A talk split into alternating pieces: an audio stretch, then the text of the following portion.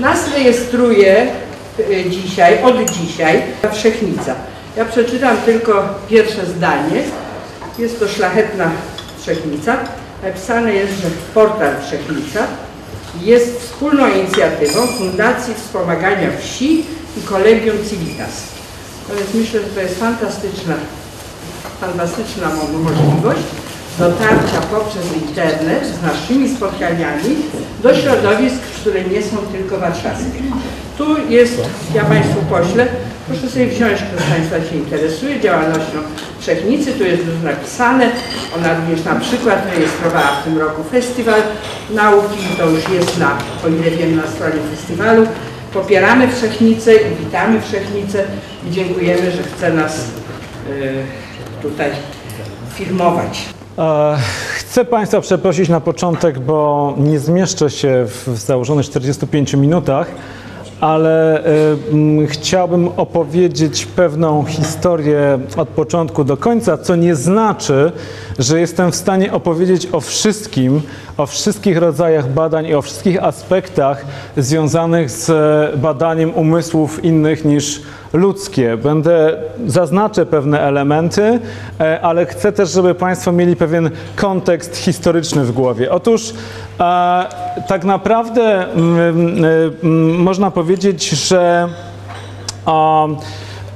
na początku XX wieku, kiedy psychologia się rozwijała, bardzo intensywnie już wtedy rozwijała się ta zwana psychologia porównawcza, międzygatunkowa. Pierwszą osobą, która napisała e, książkę dotyczącą podręcznik dla studentów e, z psychologii porównawczej była kobieta Margaret Floyd Washburn, która, e, która napisała właśnie książkę o charakterystycznym tytule.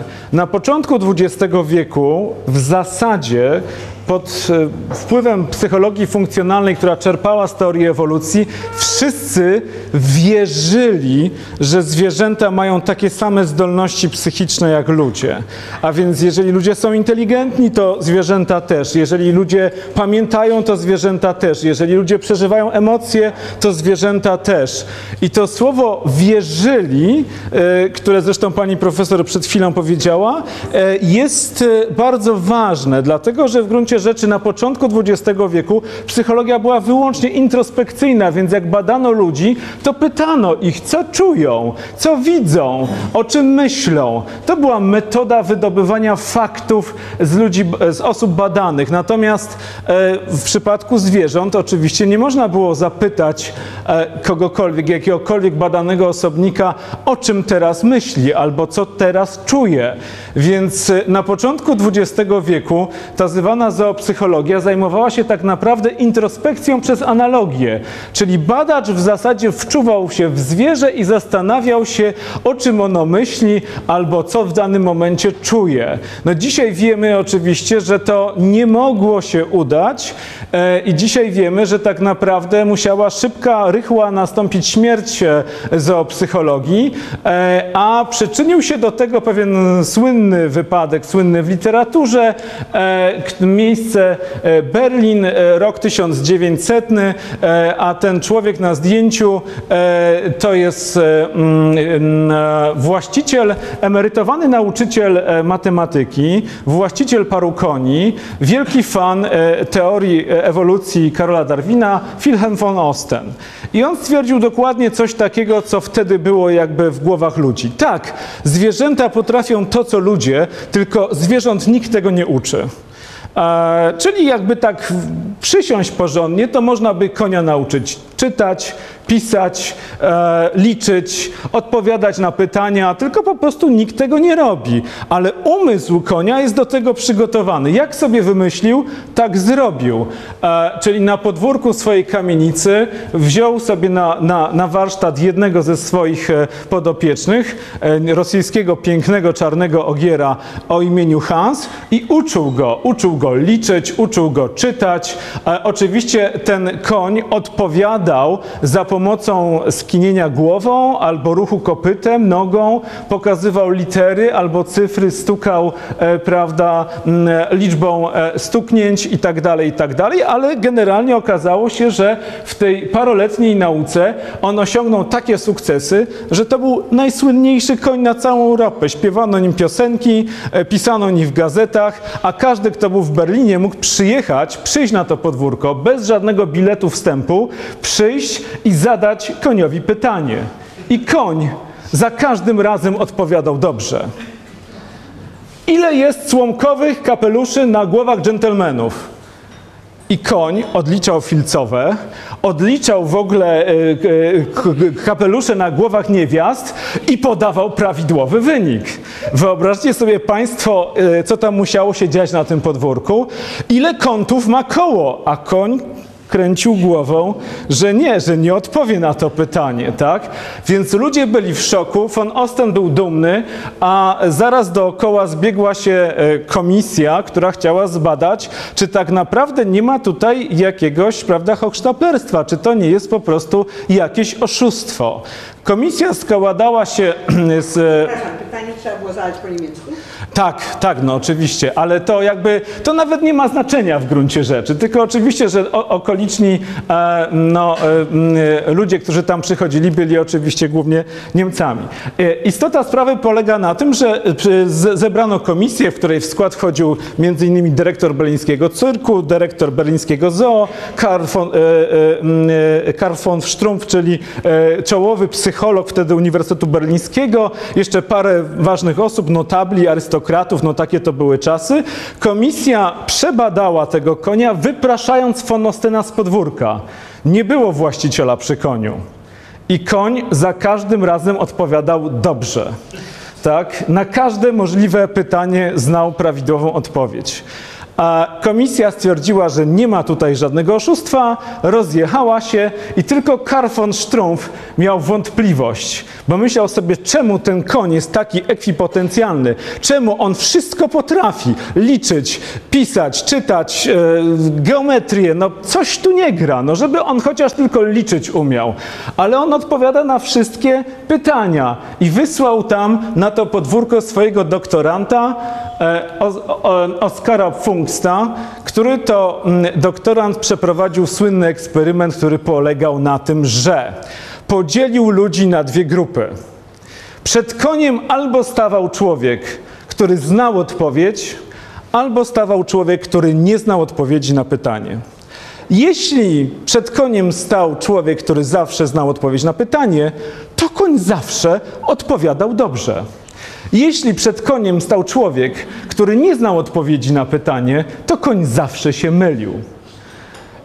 I nagle von Osten odkrył, że koń wcale nie umie matematyki, nie umie geometrii, nie umie czytać, nie umie nic z tych czynności, które w swoim mniemaniu nauczył go właściciel, tylko tak naprawdę nauczył się jednej rzeczy reagować na ludzkie zachowanie. To ludzie odpowiadali za konia. Na przykład liczyli stuknięcia kopytem, trzymając głowę skierowaną nisko na ziemię. W sytuacji, kiedy tak naprawdę dochodziło do właściwej liczby, podnosili lekko głowę do góry i koń już to zauważał. I wiedział, że to jest ten moment, że muszę przestać klepać nogą i dostanę cukru, tak? Czy tam marchewki, czy czegokolwiek tam będę chciał. Więc nagle się okazało, że e, no, ku wielkiemu załamaniu e, mm, właściciela, e, bo on był przekonany, że koń go oszukał w ogóle, że był wredny. I za karę go zaprzągł do karawanu i ciągnął ten koń do końca życia karawany, trumny na, na cmentarz. Natomiast, natomiast właściciel rzeczywiście umierał potem parę lat później na, na raka, twierdząc, że absolutnie koń wpędził go w chorobę. Mm, e, no tak to wygląda. My mamy bardzo fajną skłonność do antropomorfizacji i mamy tak naprawdę e, bardzo e, mm, takie, bym powiedział, przeświadczenie o tym, że mamy kontrolę nad tym, co robimy ze zwierzęciem. Ten przykład przeszedł, ten kasus mądrego Hansa przeszedł jakby do historii e, właśnie z tego względu, że to pokazało, że nam się może wydawać, że ze zwierzęciem coś robimy i zwierzę coś robi coś potrafi, a tak naprawdę robi zupełnie coś innego.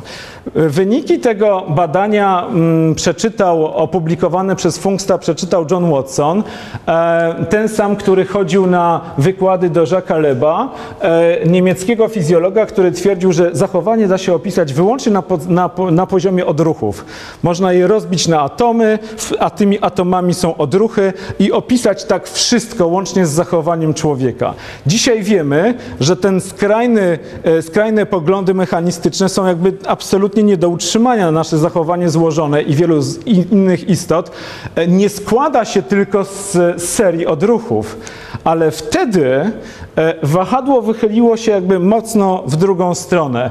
Nastały czasy behawioryzmu i tak naprawdę od czasów Johna Watsona, zwłaszcza w kulturze anglosaskiej, zwłaszcza w tradycji nauki uniwersytetów amerykańskich, Coś takiego jak umysł zniknęło z psychologii. Coś takiego jak świadomość było słowem zakazanym, tak? Dlatego, że tego nikt nie może dotknąć i sprawdzić. Behawioryści oczyścili tak naprawdę atmosferę, bo rzeczywiście powiedzieli: badajmy to, co się da zobaczyć, a zobaczyć da się zachowanie. Ja nie wiem, co się dzieje w głowie. Nie mam do tego dostępu. A redukcjoniści poszli dalej. Tam nic nie ma. Widział ktoś świadomość? Co to jest świadomość? Zmierzył ktoś to, zbadał. Można to jakoś zobaczyć, pokazać strukturę, gdzie to siedzi. Nie ma tego. Redukcjoniści poszli jeszcze dalej, ale nawet ci, którzy byli powiedzmy liberalni, mówili, może coś tam jest, ale my do tego nie mamy dostępu, więc mierzymy tak naprawdę to, co się da. A co się da? Zachowanie. Ile razy zwierzę ruszy nogą? będzie chciało jeść, ile zje, mogę zważyć gram, ile zjadło jedzenia. Więc to są jakieś wymierne, tak na dobrą sprawę zmienne, z którymi ciężko dyskutować. Po prostu twarde fakty, a nie domysły pod tytułem, prawda, o czym teraz myśli mój pies. No, Bladego pojęcia nie mam, o czym myśli, podobnie jak nie mam pojęcia, o czym myśli drugi człowiek.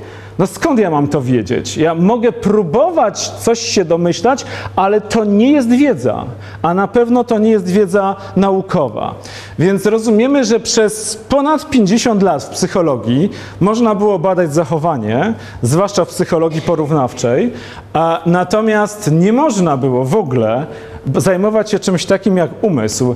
I stopniowo tak naprawdę ta sytuacja się zaczęła zmieniać po nastaniu e, e, tak zwanej psychologii poznawczej, która zafascynowała się komputerami, e, metaforą mózg-komputer e, i, e, i zaczęła zastanawiać się, że, że, że, że jednak zwierzęta to jest coś więcej niż obiekty, które reagują na bodźce, tylko coś tam rzeczywiście w tych głowach się dzieje. Pytanie jest takie, jak zobaczyć, co się dzieje w głowie, kiedy nie można do niej zajrzeć? I mamy do czynienia tylko i wyłącznie z możliwością pomiaru behawioru, tylko i wyłącznie z zachowaniem, tak? Mogę oglądać tylko zachowanie, a muszę wnioskować o tym, co się dzieje w głowie. Czy to się w ogóle daje zrobić? To się daje zrobić, bo jeżeli pomyślimy o tym, że istnieje coś takiego jak umysł, to możemy zobaczyć w zachowaniu jego przejawy. Bo umysł musi mieć funkcję, po coś jest, tak? Tutaj można powiedzieć, funkcjonaliści mieli rację. No jak, jak, jak ewolucyjnie coś takiego powstało jak umysł, to on musi mieć jakieś funkcje. Ktoś ma przewagę, bo używa umysłu nad kimś, kto wykonuje tutaj czynności, a umysłu nie używa.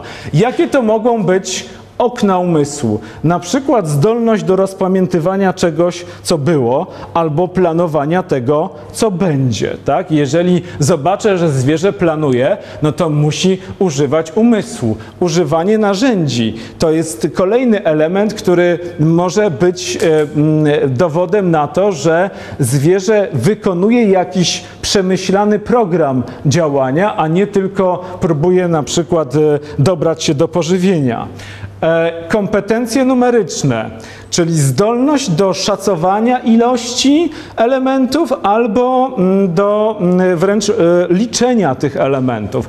Nam się wydaje, że to jest typowo ludzka cecha, ale tak nie jest.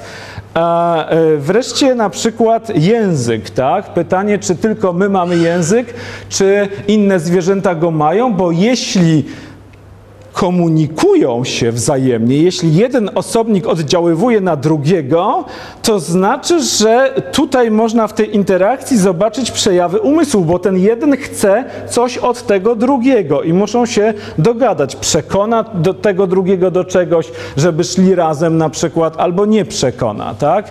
Dalej mamy pokrewną tutaj dziedzinę komunikację społeczną. Tu chodzi o to, że oczywiście uczyć się można społecznie bez słów, bez rozmowy. Można na przykład naśladować kogoś, tak? zobaczyć jak ktoś coś wykonuje i wykonać te czynności e, poprawnie, nie metodą prób i błędów, tylko na podstawie tego, co zrobił model. Tak się uczy wiele zwierząt społecznych. Wreszcie teoria umysłu. Wyjaśnię, co to jest, jak dojdę do, do, do tego momentu e, wykładu. E, Na razie to pominę. No i mamy świadomość i samoświadomość.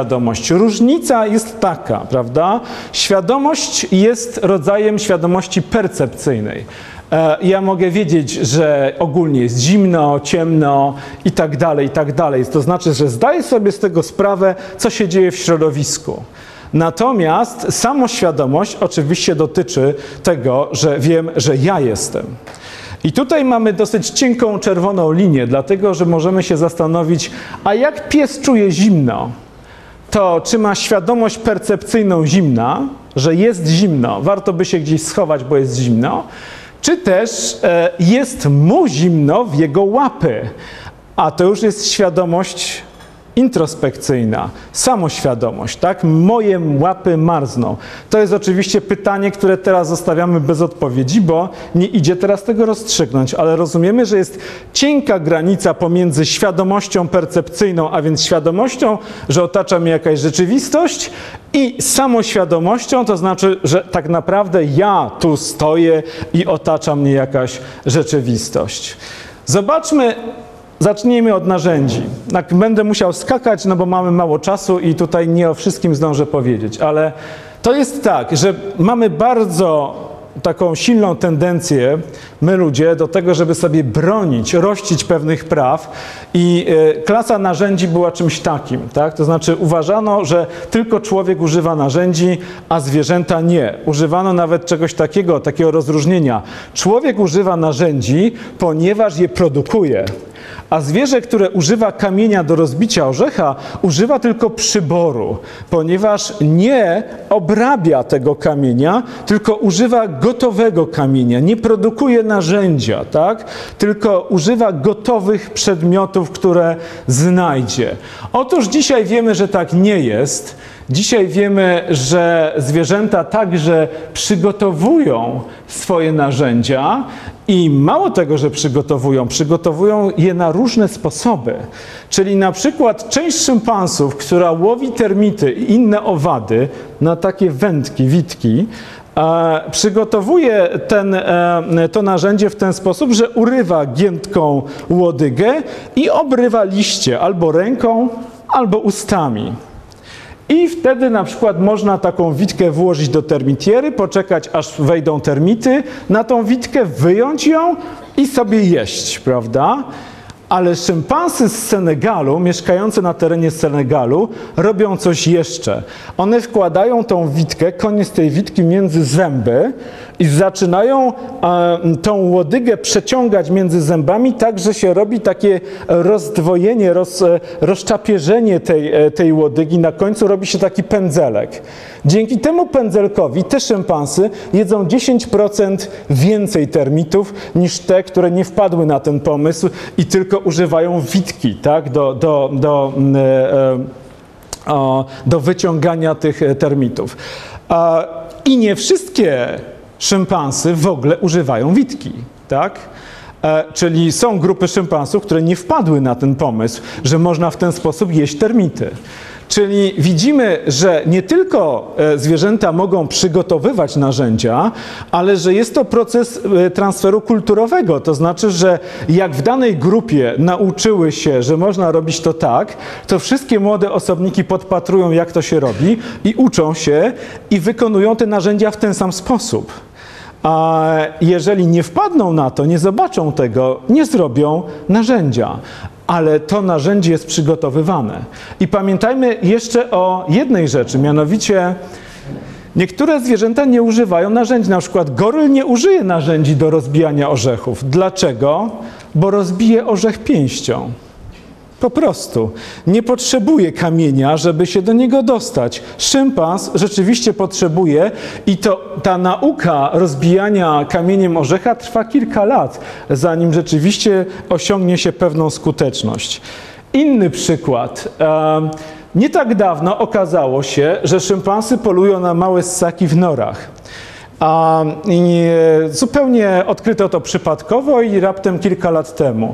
Okazało się, że e, robią to w ten sposób, że przygotowują gałąź. Tym razem ta gałąź jest już trochę bardziej taka twarda, nie taka giętka jak ta witka poprzednio. Obgryzają jej koniec i wkładają do nory, nabijając małego ssaka, tak? E, e, I wyciągając i konsumując. A kiedy się okazało, że to ma miejsce i badaczka ogłosiła wyniki swoich badań, mówiąc, że e, owszem, one używają coś jakby dzidy, to wielka dyskusja naukowców strzezła na tym, czy to jest na pewno dzida, bo dzidą się rzuca, e, więc, a one pchają, więc to może być co najwyżej sztylet, tak? E, ale istota sprawy pozostaje. To nie jest patyk wzięty z ziemi. To jest patyk zaostrzony swoimi zębami, tak? Po to, żeby miał ostry koniec, tak? Żeby można było go użyć w ten sposób. A, ale można pójść dalej. E, trudno się bada kompetencje numeryczne zwierząt w naturalnym środowisku, ale można je zbadać w laboratorium.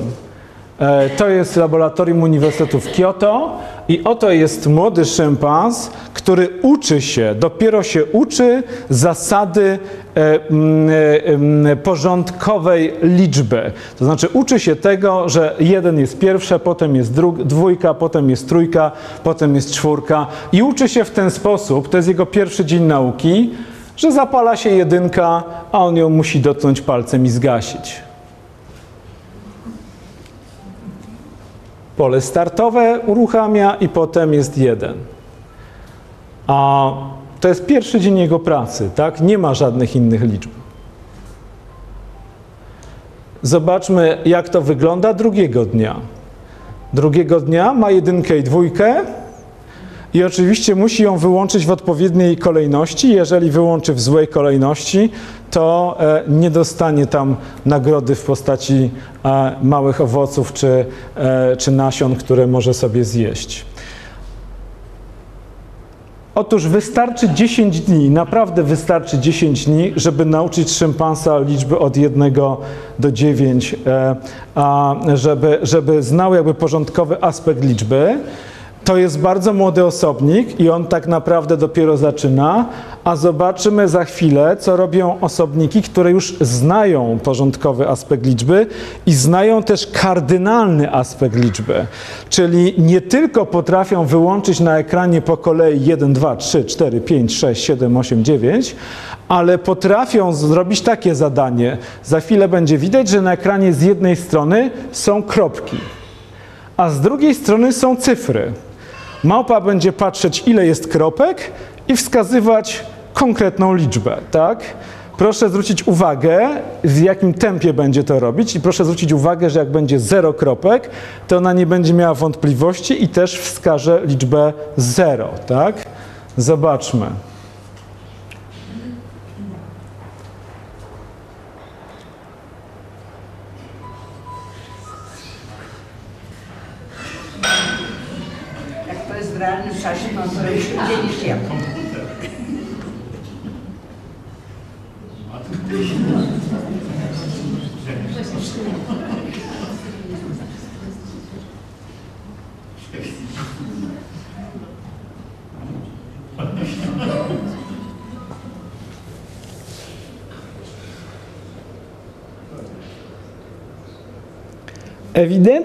Widać, że dla niej to jest proste zadanie.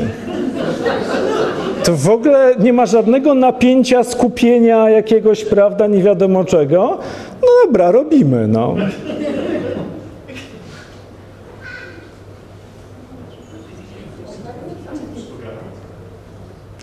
Rozumiemy, że kropki pokazują się losowo, a cyfry, jak widać, też pojawiają się w układach losowych, prawda? Że to nie jest tak, że, że jedynka zawsze jest pierwsza z lewej na górze. A, mm, e, I to oczywiście jest wynik pracy. No ale my się uczyć e, też musimy liczb, prawda? To nie jest tak, że e, od początku wiemy, że 2 jest większe od 1. Musimy te symbole opanować. A zobaczmy coś takiego. Zobaczmy teraz e, porządkowy aspekt liczby, tak?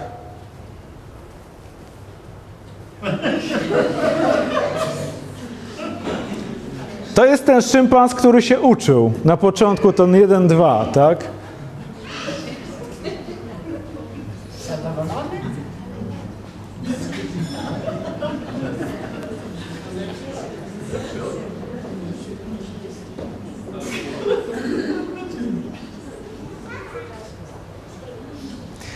A, no więc znowu mamy takie wrażenie, że my byśmy chyba byli bardziej skupieni na tym zadaniu e, niż, e, niż po prostu te mapy, które w zasadzie tak od niechcenia tak sobie po tym ekranie te, te liczby gaszą. Ale e, to, to zadanie jest prostsze, tam to jest dużo trudniejsze, ten kardynalny aspekt liczby. Ile kropek, to, to zadanie naprawdę szympans jest w stanie w 10 dni zrobić, opanować. Każdego dnia wprowadzając jedną liczbę. Porządkowy aspekt liczby jest po prostu łatwiejszy do zrozumienia. Tylko, że potrafią to robić tylko w jedną stronę. Czyli od 1 do 9. Jakby nie, nie, nie potrafią zrozumieć, że można też na przykład wskazać ciąg malejący, tak? No bo skoro się uczyły, że najpierw jeden, potem dwa, potem trzy, potem cztery, to nie są w stanie jakby zrozumieć, że ale 4, 3, 2, 1 jakby w tą stronę też można by wskazać, prawda? Okej, ale zobaczmy coś jeszcze. Badacze stwierdzili, że skoro tak jest, że one tak szybko widzą te liczby, to przygotowali takie, taką wersję eksperymentu. Mamy liczby, które losowo wylatują na ekran, widać je 300 milisekund, a następnie są zasłaniane białymi kwadratami i trzeba z pamięci wyłączyć białe kwadraty w takiej kolejności, jak pod spodem były liczby. Zadanie najpierw robi człowiek.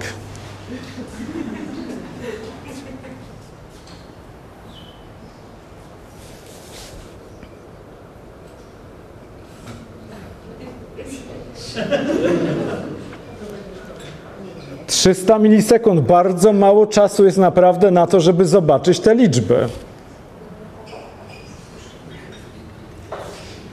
To jest naprawdę trudne.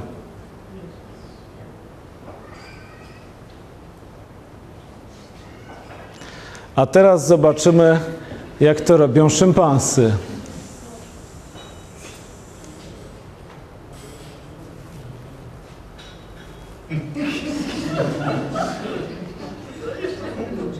Proszę zobaczyć teraz. Coś e, odwróciło jego uwagę, tak? Gdzieś tam patrzy w laboratorium, coś się dzieje.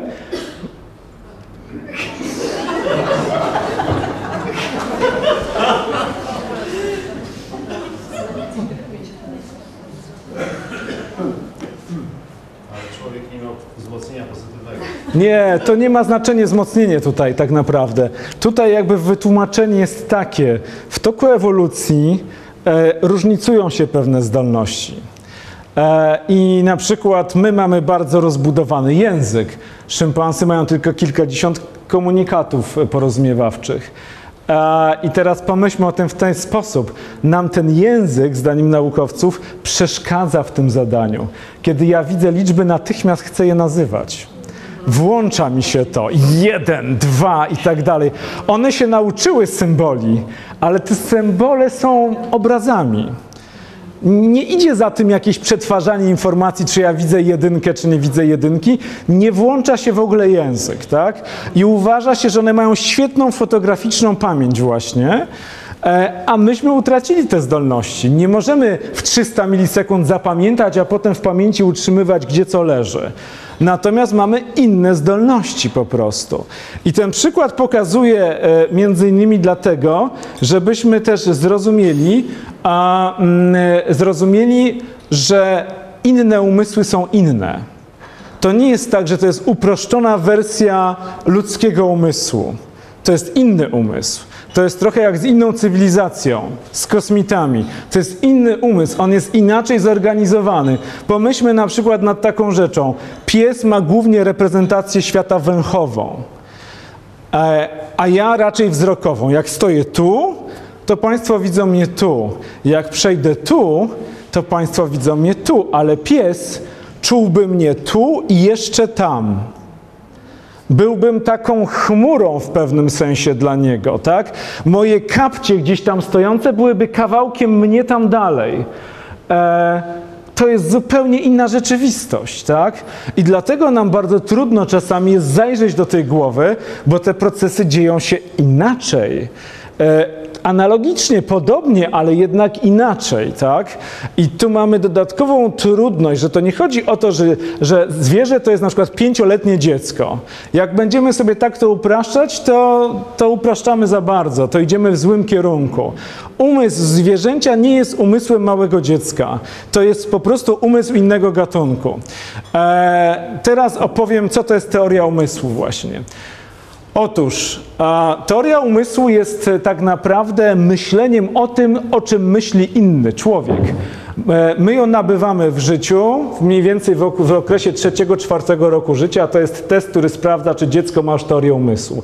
Historyjka jest o dowolnej tam lalce, królewnie i tak dalej, i tak która to e, królewna ma piłeczkę, którą piłeczkę chowa do określonego miejsca, tak? A następnie musi gdzieś wyjść, coś załatwić. A kiedy jest nieobecna, eksperymentatorka z dzieckiem umawia się, że zrobią małego psikusa i przełożą tą piłkę w inne miejsce, bo królewna wyszła, a więc teraz piłka zmieniła swoje położenie. Pytanie, gdzie będzie królewna szukać swojej piłki? Ta dziewczynka nie ma jeszcze wykształconej teorii umysłu i pokaże ten drugi pojemnik. Nie rozumie jeszcze tego, że świat dla innego osobnika jest inny. Że ona wie, że zaszła zmiana, ale królewna przecież nie wie, że zaszła zmiana. Więc jej umysł nie zawiera tej informacji. A ten chłopiec ma już teorię umysłu i pokaże tak naprawdę prawidłowo, że, że królewna powinna szukać w starym miejscu tego, tego, mm, e, mm, tej piłeczki. Tu mamy uproszczoną wersję w Instytucie Maxa Plancka tego zadania, dużo uproszczoną, ponieważ eksperymentator ma kontrolę nad jedzeniem i zabiera jedzenie małpie, która chce podejść i zjeść jest wredny i nie daje zjeść, tak? I małpa próbuje na różne sposoby podejść, ale zawsze przegrywa. Ale wystarczy, że eksperymentator położy ekran w ten sposób i małpa od razu wie, które pole widzenia wypadło eksperymentatorowi, z której strony można ukraść jedzenie. Czyli myśli, tak, prawda, myśli o tym, co on widzi. Że on tamtego fragmentu teraz nie może widzieć, prawda? E, że, że tak naprawdę to się wzajemnie wyklucza. Do tej pory widział wszystko, ale teraz tamten kawałek jest jakby poza jego polem widzenia. To jest najprostszy element teorii umysłu. Patrzę, gdzie patrzą inni i myślę, co widzą. To jest jakby najniższy element, bo mogę bardziej być y, skomplikowany w tym myśleniu, co on zamierza zrobić, prawda? Jakie ma zamiary, ale najprostsza wersja to patrzę, gdzie on patrzy i zastanawiam się, co on widzi. A co, a, a co ja widzę ze swojej strony?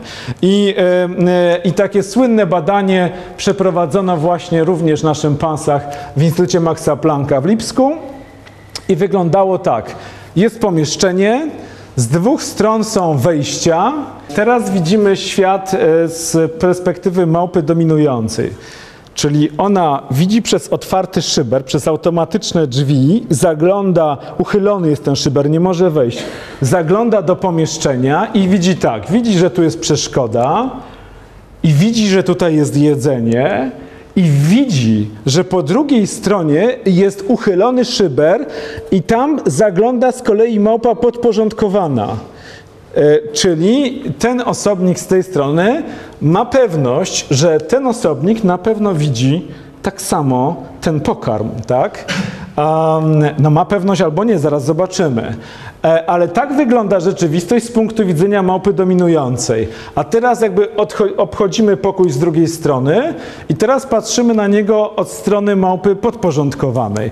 Ona oczywiście widzi tą samą przeszkodę, widzi tutaj pokarm, ale oprócz tego, że tam się gapi dominant przez uchylony szyber, widzisz, że za tą przysłoną leży jeszcze coś do jedzenia.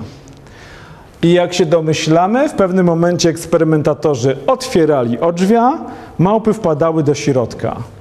Oczywiście podporządkowana małpa szturmem brała ten pokarm i jadła jak tylko mogła najszybciej, e, zanim e, spałaszował ten pokarm dominant. Wiedziała, że na ten pokarm nie ma szans, że zostanie zabrany i musiała się domyślać, że tego pokarmu nie widzi dominująca małpa, więc tutaj trzeba biec po ten pokarm i wtedy ja się jeszcze mogę najeść. E, ale nie trzeba mieć małpy i wielkiego instytutu. Można takie badania zrobić z psami. Psy są bardzo dobre, jeśli chodzi o takie poznawcze eksperymenty. E, między innymi dlatego, że to jest taki specyficzny gatunek wyhodowany przez nas i bardzo zwraca uwagę na człowieka, prawda? Pies praktycznie jak żadne zwierzę.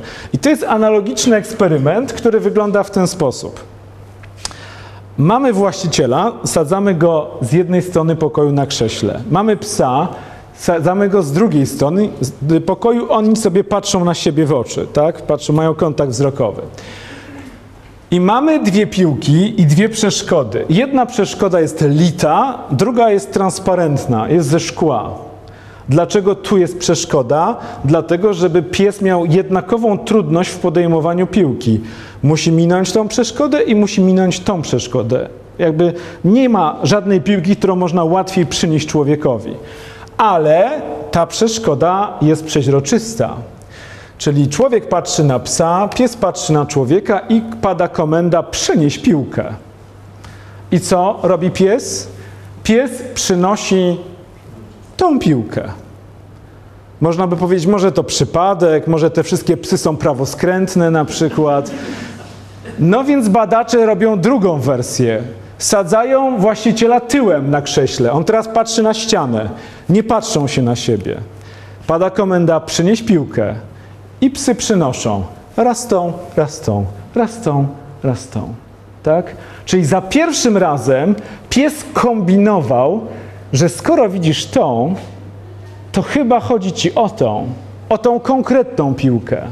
Za, drugą raz, za drugim razem, skoro człowiek patrzył na ścianę i nie widział żadnej piłki, pies jakby dokonywał wyboru na takiej zasadzie, że chyba ci chodzi o jakąkolwiek piłkę, po prostu, tak? Chcesz piłkę, będziesz miał piłkę, ale przecież i tak żadnej nie widzisz. Czyli wystarczyło taką zmianę wprowadzić, że człowiek albo patrzył w stronę piłek, albo patrzył na ścianę, a zachowanie psa, zachowanie badanych zwierząt ulegało zmianie, tak?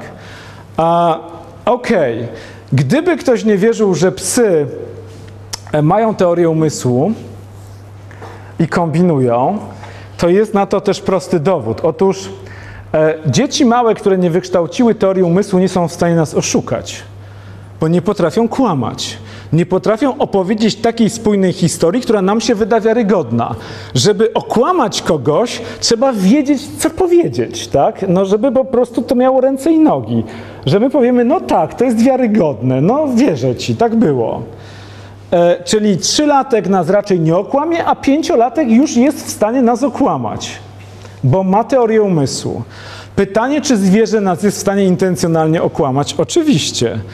Skoro pies jest, o przepraszam za szybko, e, skoro pies jest takim zwierzęciem, które wchodzi w kontakt wzrokowy z człowiekiem, które w ogóle zwraca uwagę na to, żeby patrzeć na ludzkie oczy, czyli jak ma do wyboru ludzi, którzy mają oczy zasłonięte, i oczy patrzące, to wybiera tych, z którymi może nawiązać kontakt wzrokowy, jeśli o coś prosi, jeśli czegoś chce, jeśli czegoś potrzebuje, prawda? To jest naturalne, że należałoby wejść w kontakt wzrokowy, jak się nie da, trzeba naszczekać jeszcze porządnie, ale generalnie chodzi o to, że z tym człowiekiem się dogadam, który może na mnie spojrzeć. Ale to działa też w drugą stronę. Pies wie, kiedy człowiek nie patrzy. Pies wie, kiedy człowiek nie patrzy. Czyli możemy zrobić taki oto eksperyment ze swoim nawet karnym psem. Położyć coś do jedzenia, powiedzieć nie rusz i wcale nie musimy wychodzić z pokoju.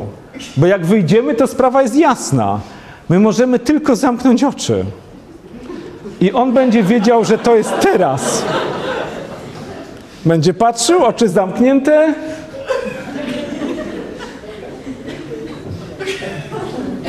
No. Na pewno wiele osób, które ma psy, mogłyby opowiedzieć taką historię, że nie tylko wziął coś ze stołu, chociaż nie wolno mu było, ale wycofał się na z góry upatrzone pozycje, prawda?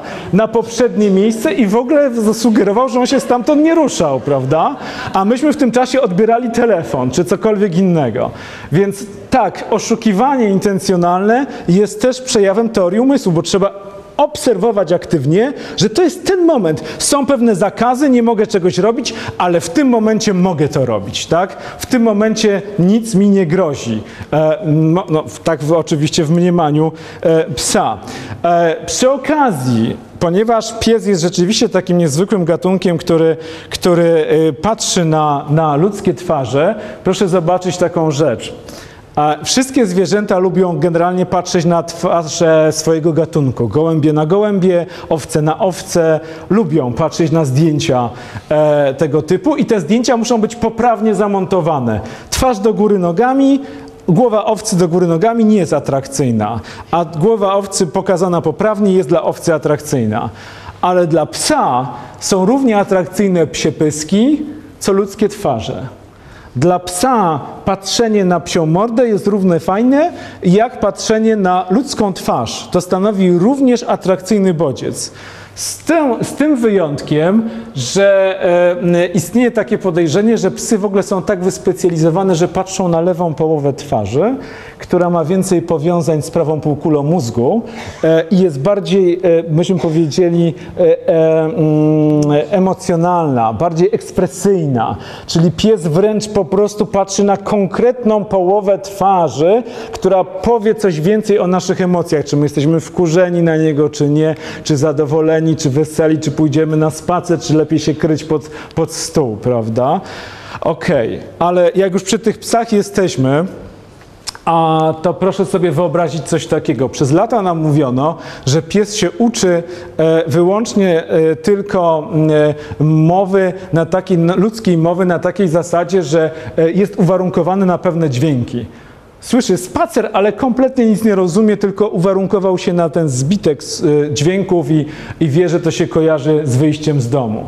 A tutaj mamy przykład psa, który jako pierwszy pokazał, że tak naprawdę psy uczą się wyrazów ludzkiej mowy, uczą się e, zupełnie jak małe dzieci poprzez zwane szybkie mapowanie. I na czym to polega?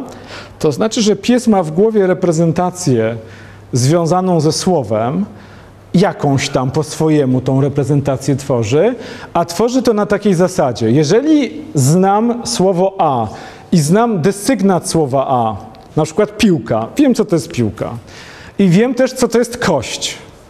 I, i, I reaguję na to poprawnie. I nagle ktoś mi mówi dinozaur. I widzę kość, widzę piłkę i widzę rzecz, którą widzę pierwszy raz w życiu.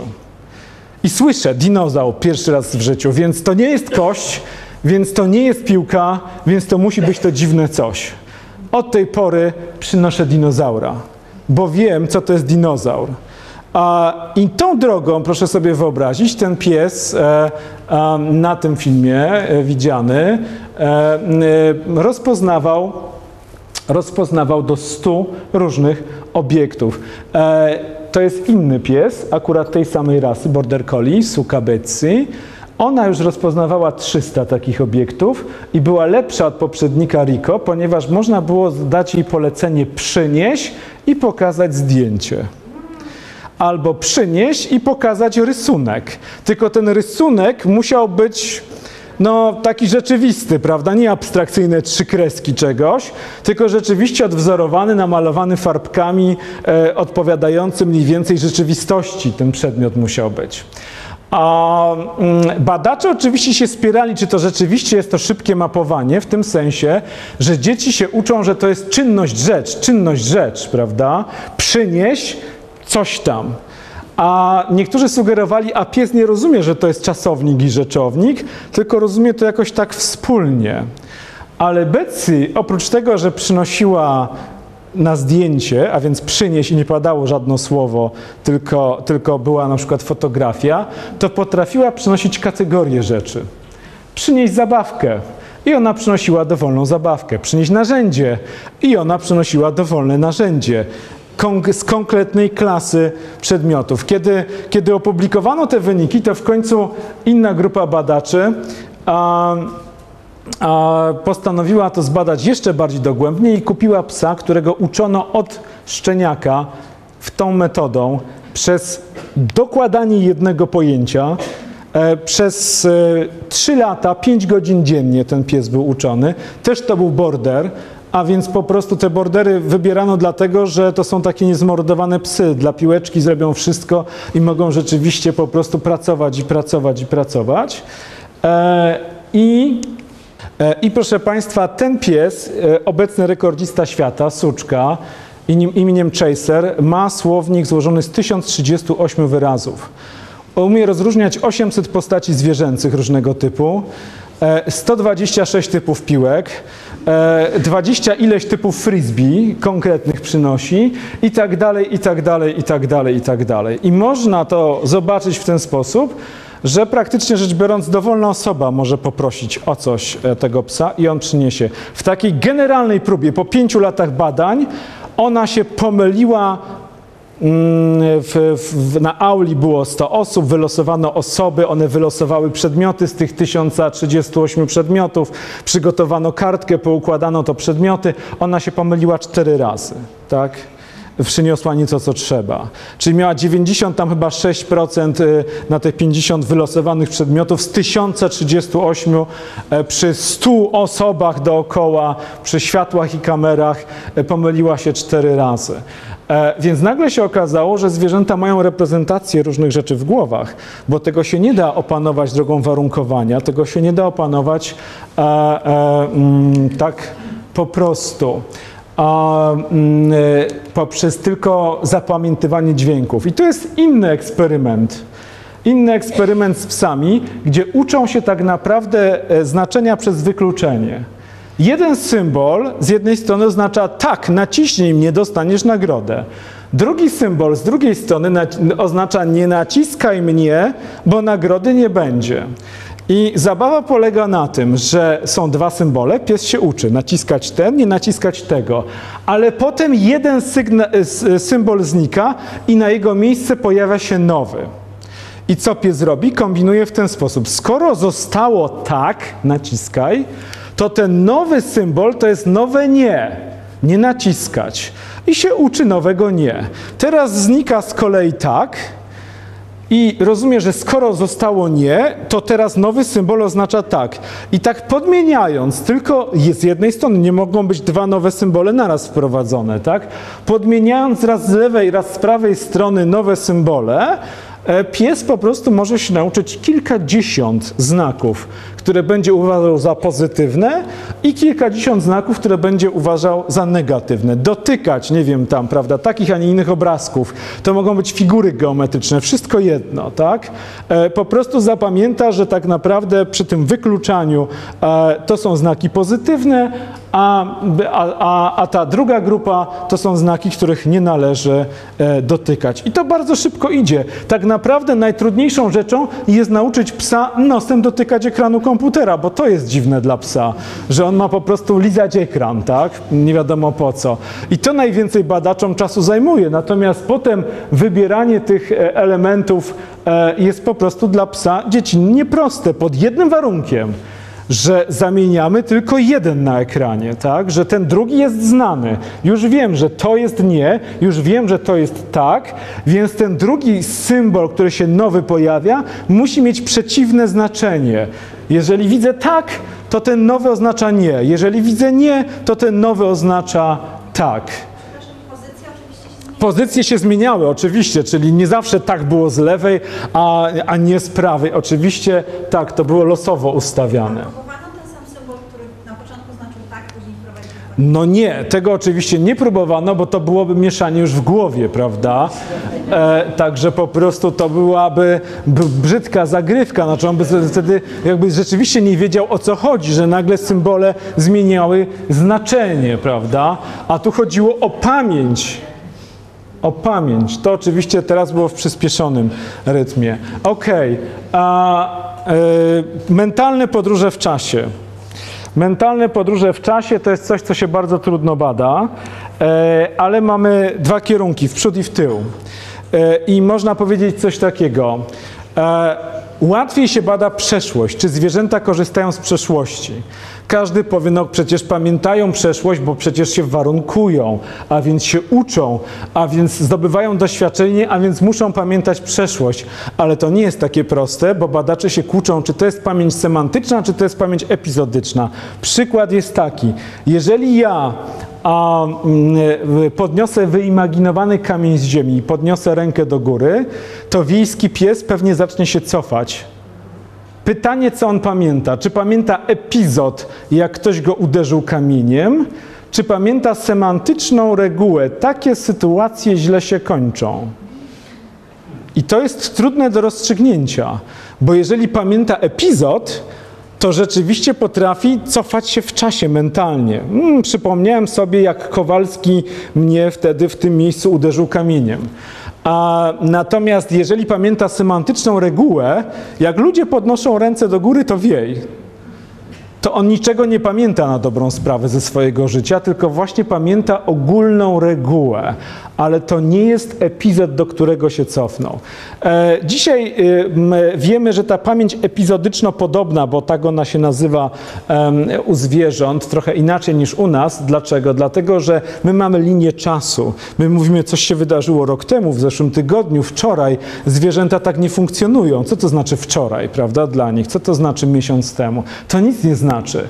Ale istotnie niektóre zwierzęta, zwłaszcza te, które chowają pokarm e, na później, wykazują takie zdolności do mentalnych podróży w czasie i na przykład odkrywają przechowywany pokarm w określonej kolejności. Najpierw zjadają pokarm, który się najłatwiej psuje. Potem zjadają pokarm, o wyższej trwałości, a na końcu zjadają takie konserwy zostawione na, na, na, na czarną godzinę. Tak? E, I kiedy badacze na przykład specjalnie dla tych ptaków w wolierach dokładali swoje pokarmy, czyli jakby do tego, co schował ptak, dołożono coś od ludzi, sprawdzając, czy on przypadkiem po prostu tak nie szuka i po prostu tam coś może ogólnie pamięta, ale raz znajdzie swoje, raz znajdzie kogoś innego, czyli podłożone przez ludzi. Nie. Ptaki znajdowały wyłącznie swoje. Te próbki podłożone przez ludzi były omijane, czyli tak jakby rzeczywiście te osobniki pamiętały miejsca, w których a, ten pokarm był przechowywany. Ale dużo trudniej jest to badać w drugą stronę przyszłość. No jak ja mogę zbadać, że zwierzę za, zaplanowało coś, a potem zobaczyć, że rzeczywiście to zrobiło. To jest bardzo trudne do uzyskania. Raczej mamy dane obserwacyjne na ten temat i taki najsłynniejszy, najsłynniejszy szympans, który wykazywał się istotnie wspaniałym planowaniem, e, mieszka w Furuvik w Szwecji, w zoo. E, nazywa się Santino i zasłynął z tego, że w pewnym momencie został jedynym samcem w grupie samic bo samce pozdychały ze starości.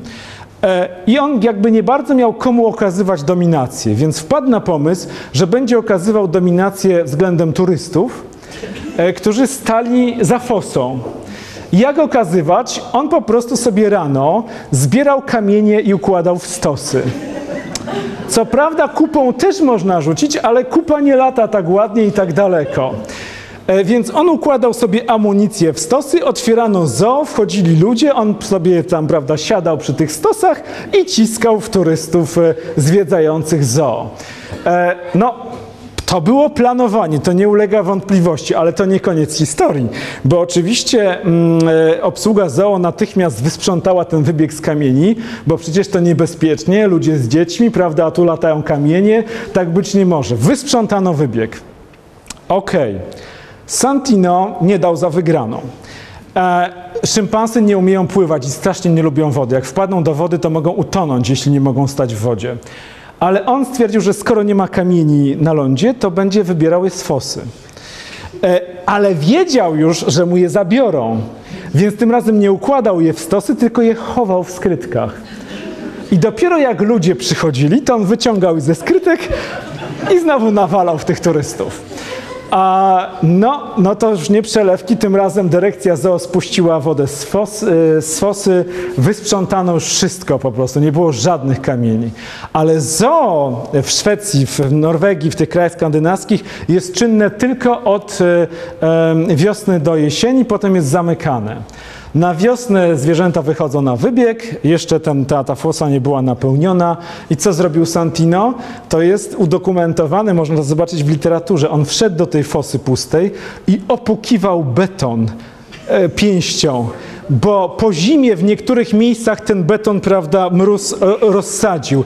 I on sobie po prostu przygotował betonowe pociski z kawałków tej fosy, zakitrał je, poczekał, prawda, aż otworzą to zoo i wejdą turyści i tym razem rzucał już nie kamieniami, tylko kawałkami betonu. E, I to się oczywiście działo po jakimś czasie, to nie było tego samego dnia, to się działo wiele dni później. Więc e, no ewidentnie tutaj akurat ten osobnik wykazywał się planowaniem i to takim długofalowym i jeszcze w dodatku zmieniał strategię, tak? bo on sobie zdawał sprawę z tego, że jak nie ma jednego rodzaju amunicji, to trzeba skądś znaleźć ten drugi rodzaj amunicji i w dodatku jeszcze schować, prawda, bo, może być wykryta zanim nastąpi ten moment, kiedy on może jej e, używać. No i e, na koniec, bo już muszę kończyć absolutnie, e, o samoświadomości. E, samoświadomość zwierząt bada się w zasadzie tylko w jeden sposób testem lustra albo testem znaku inaczej. Czyli kiedy zwierzę nie jest świadome, bo śpi, albo na przykład jest pod narkozą, znaczy się go farbą albo jakimś innym znakiem, a następnie mm, pozwala mu się spojrzeć w zwierciadło, patrząc na to, jak ono zareaguje. Na początku tego zwierciadła nie ma, bo chodzi o to, żeby zobaczyć, czy przypadkiem no, samo z siebie nie dotyka tego miejsca, bo może jednak czuje tą farbę i, i, i niepotrzebne mu jest zwierciadło. Ale jeżeli tak naprawdę nie pojawia się takie zachowanie, jak czyszczenie siebie z tej plamy, e, a przystawi się zwierciadło, no to nagle może się okazać, że to zwierciadło spowoduje, że zwierzę rzeczywiście w tym momencie zainteresuje się tym dziwnym czymś, co ma na sobie. Do tej pory tego nie robiło, a teraz zaczyna się czyścić. My się uczymy zwierciadła. To nie jest tak, że e, staniemy pierwszy raz w życiu przed lustrem i wiemy, że ten w lustrze to jesteśmy my. To jest proces, który trwa w czasie. E, I my się, tak jak nabywamy teorii umysłu, tak jak nabywamy mentalnych podróży w czasie, w czasie swojego życia, tak samo nabywamy samoświadomości. Mniej więcej w drugim, trzecim roku życia. Notabene to jest ciekawe, dlatego że jeżeli nakręcimy film z dziećmi, że na przykład w czasie zabawy przylepimy dziecku dwuletniemu, trzyletniemu, czteroletniemu kropkę na czole, naklejkę nakleimy i nakręcimy film i powiemy temu dziecku za 5 minut usiądź, ja ci coś pokażę i puścimy film sprzed 5 minut, to każdy czterolatek widząc się na filmie sięgnie do czoła i zdejmie nalepkę. Zrobi to mniej więcej co drugi trzylatek. I prawie żaden dwulatek tego nie zrobi. Widząc siebie z przeszłości sprzed pięciu minut, tak? Pięć minut minęło, ale on nie kojarzy tego, że tak naprawdę ta nalepka cały czas jest na jego czole, skoro była pięć minut wcześniej. Więc to widzenie lustra zaczyna się w ten sposób. To jest szympans, który pierwszy raz widzi się w lustrze. I my robimy dokładnie to tak samo jako dzieci, tylko oczywiście możemy tego nie pamiętać. ale po prostu próbujemy bawić się z osobnikiem w lustrze.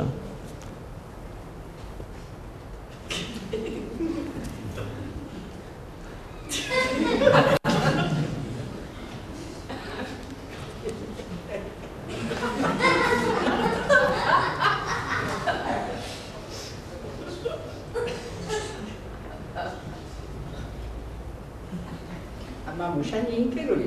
No mamusia już zna lustro. Mamusia używa lustra do wyczesywania sobie tam, do iskania, do oglądania zębów.